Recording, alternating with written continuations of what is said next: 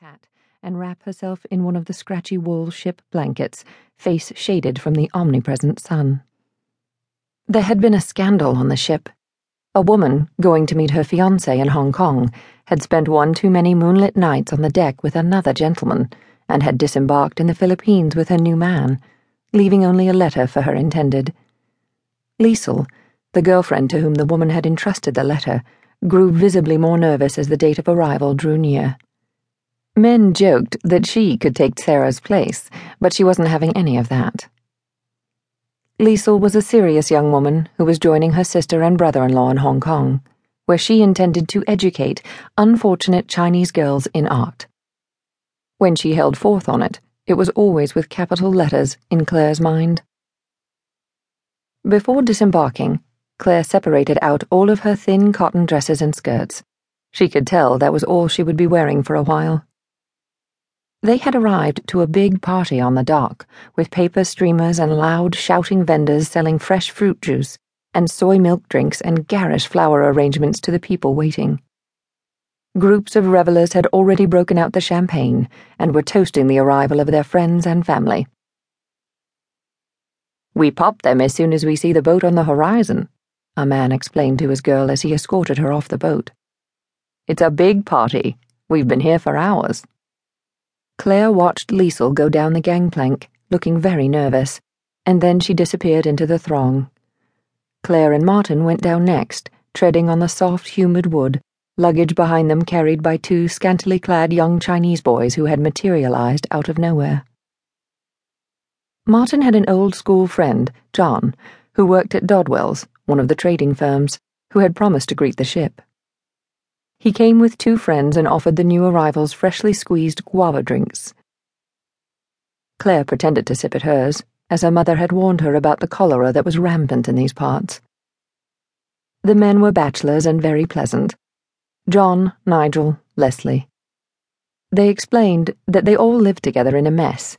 There were many known by their companies Dodwell's Mess, Jardine's Mess, etc and they assured Claire and Martin that Dodwell's threw the best parties around. They accompanied them to the government approved hotel in Tsim Sha Tsui, where a Chinese man with a long queue, dirty white tunic, and shockingly long fingernails showed them to their room. They made an arrangement to meet for tiffin the next day, and the men departed, leaving Martin and Claire sitting on the bed, exhausted, and staring at one another. They didn't know each other that well they had been married barely four months. She had accepted Martin's proposal to escape the dark interior of her house, her bitter mother railing against everything, getting worse, it seemed, with her advancing age, and an uninspiring job as a filing girl at an insurance company. Martin was older, in his forties, and had never had luck with women. The first time he kissed her, she had to stifle the urge to wipe her mouth. He was like a cow slow and steady. And kind. She knew this. She was grateful for it. She had not had many chances with men. Her parents stayed home all the time, and so she had as well.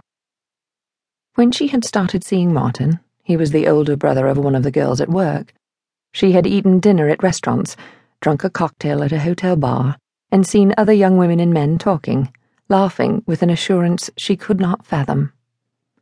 They had opinions about politics. They had read books she had never heard of and seen foreign films and talked about them with such confidence. She was enthralled, and not a little intimidated. And then Martin had come to her, serious. His job was taking him to the Orient, and would she come with him? She was not so attracted to him, but who was she to be picky, she thought, hearing the voice of her mother. She let him kiss her and nodded yes. Claire had started to draw a bath in their hotel room when another knock on the door revealed a small Chinese woman, an amah, she was called, who started to unpack their suitcases until Martin shooed her off. And that was how they arrived in Hong Kong, which was like nothing Claire had imagined. Apart from the usual colonial haunts, all hush and genteel potted palms and polished wood in whitewashed buildings, it was loud and crowded and dirty and bustling. The buildings were right next to one another.